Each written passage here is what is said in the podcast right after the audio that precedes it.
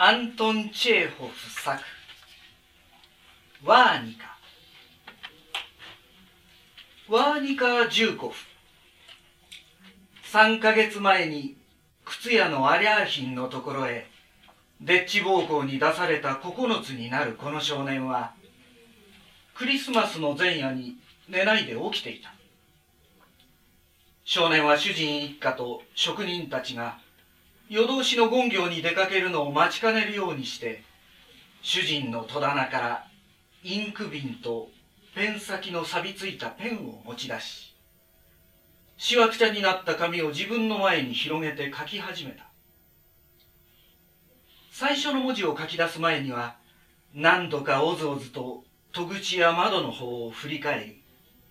靴型の乗った棚がその両側にずらりと並んでいる黒ずんだ製造を横目で睨んで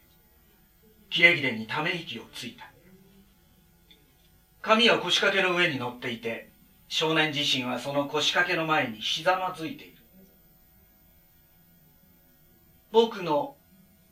おじいちゃんコンスタンチン・マカールイチ様と少年は書いた。お手紙を書きます。クリスマスおめでとうございます。おじいちゃんに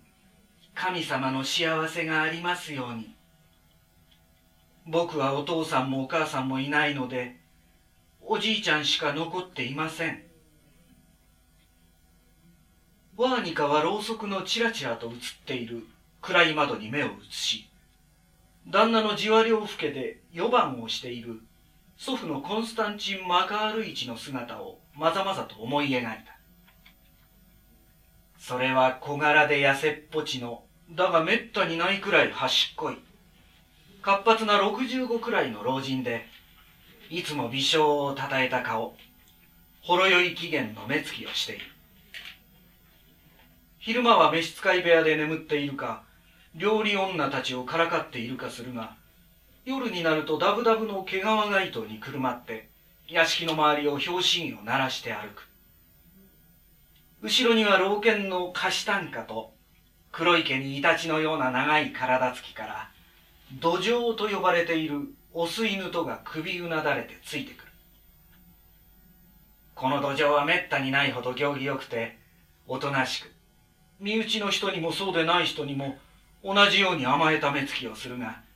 そのくせ点で信用されていない。行儀の良さおとなしさの下には大変な陰険さが潜んでいるからだ。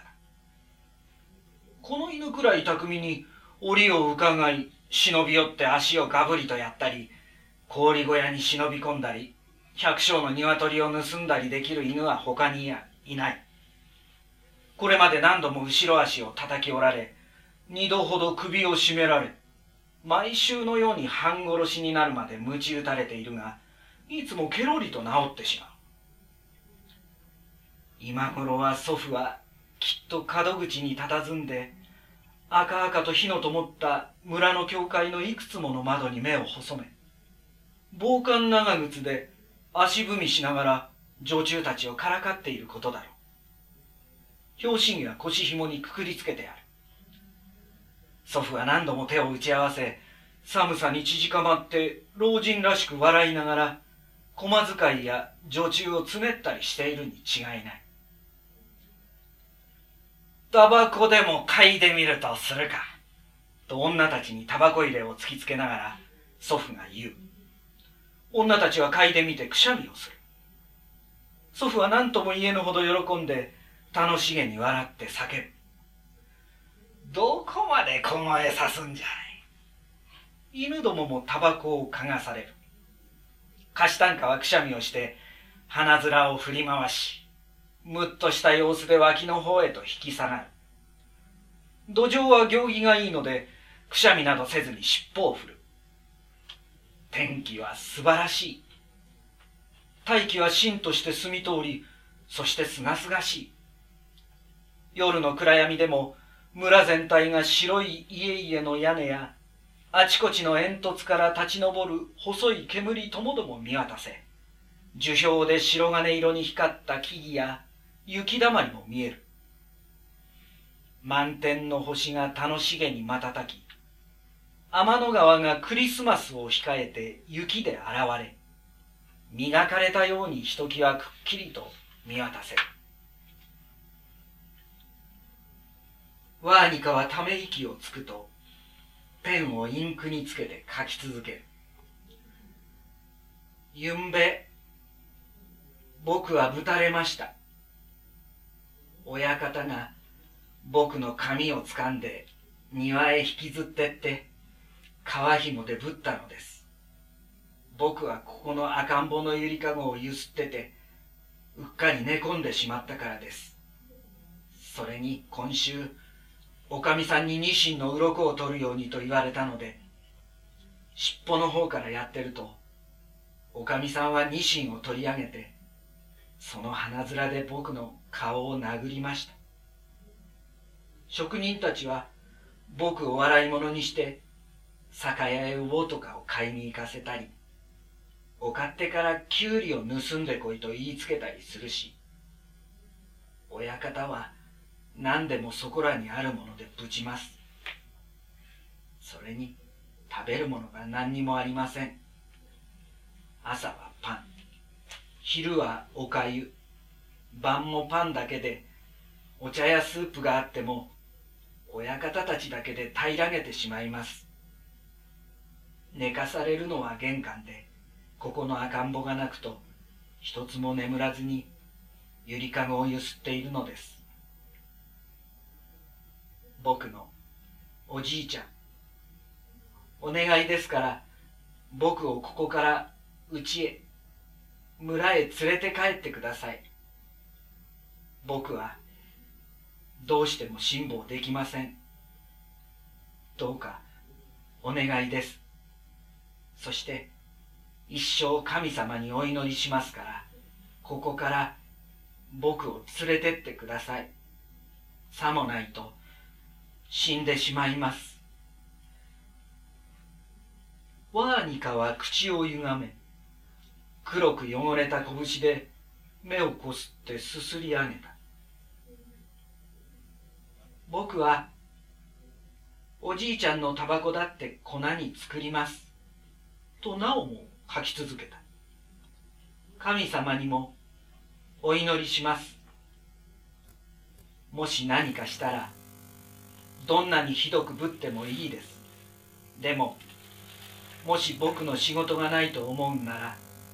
管理人のおじさんに何とかして頼んで長靴を磨かせてもらうか。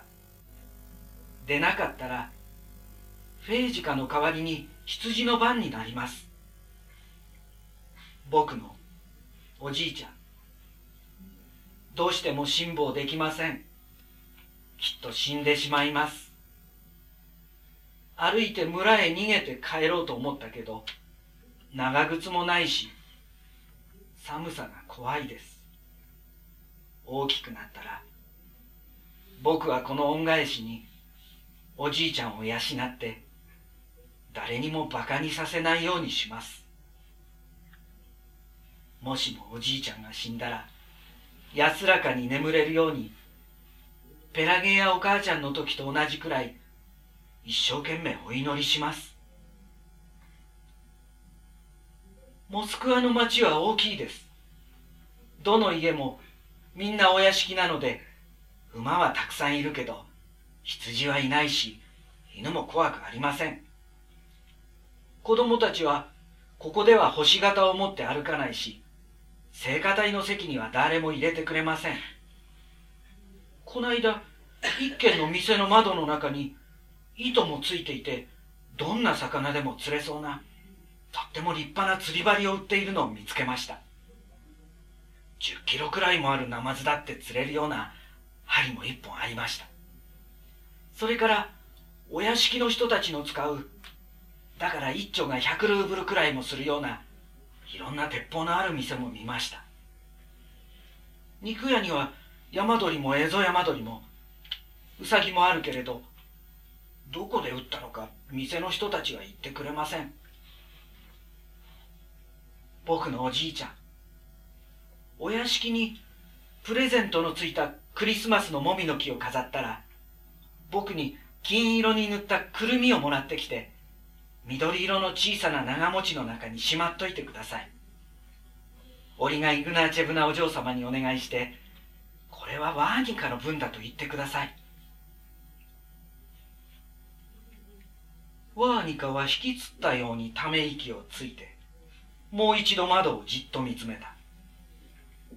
お屋敷のクリスマスに飾るもみの木を森に切りに行くのは祖父の役目で、孫の自分もその度に連れて行ってもらったことが思い出された。なんと楽しいひとときだったろう。祖父が喉をえっえっと言わせると、歓喜もキシキシときしむ。それを見ているワーニカまでが喉を鳴らしてしまう。もみの木を切る前には、祖父はパイプをゆっくりくゆらして、それから長いこと鍵タバコを嗅いで、凍え切った和乳鹿をよくからかったものだ。すっかり樹氷に包まれたもみの若木は、身じろぎもせずに立ち尽くし、自分たちのうちの誰が切り倒されるのかと待っている。どこから現れたのか、ウサギが雪だまりの上を矢のように走ってゆく。祖父は思わず叫んでしまう。捕まえろ捕まえろ捕まえろえい、尻尾の短い悪魔めが。切り倒したもみの木を祖父がお屋敷に担ぎ込むと、飾り付けが始まる。誰よりも立ち働くのは、ワーニカの大好きなお嬢様、オリガ・イグナーチェブナだった。母親のペラゲーヤがまだ達者で、お屋敷の駒遣いをしていた頃には、オリガ・イグナーチェブナは、ワーニカにドロップをくれたり、退屈しのぎに読み書きや100までの数字や、果てはカドリールの踊り方まで教えてくれた。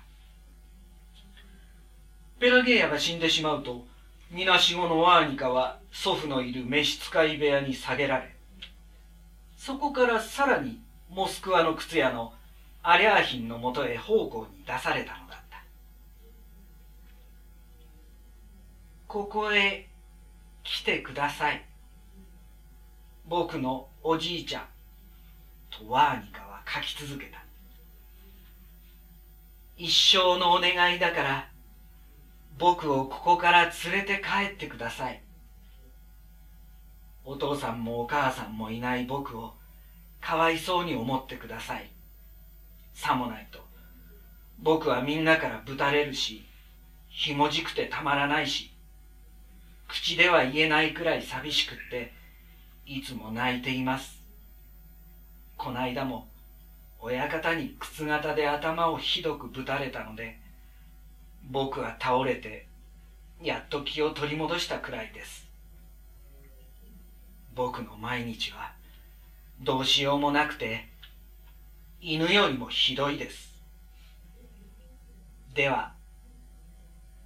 アリョーナやメッカチのエゴールカや漁者のおじさんによろしく。僕のアコーディオンは誰にもやったりしないでください。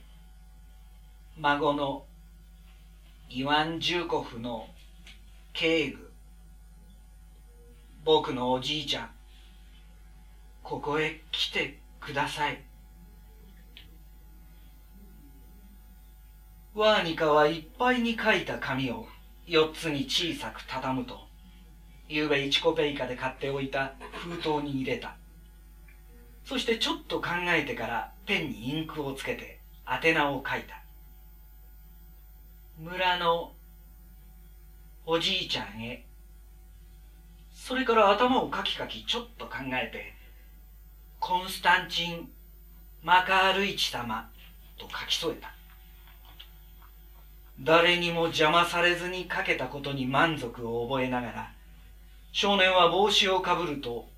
短い街灯も羽織らずにシャツ一枚で表へ飛び出した。夕べ訪ねた時肉屋の店員たちは手紙はポストへ入れさえすればそのポストから世界中どこへでも酔っ払いの業者がシャンシャンと鈴の音を響かせて三頭立ての郵便馬車で届けてくれると教えてくれた。ワーニカは最寄りのポストに駆けつけるなり大切な手紙をポストの口に押し込んだ。楽しい希望に心も和んだ少年は一時間もするともうぐっすりと眠っていた。彼はペーチカを夢に見た。ペーチカの上には祖父が素足を垂れて腰掛け女中たちに手紙を読んで聞かせている。ペーチカのあたりを土壌が歩き回って尻尾を振っている。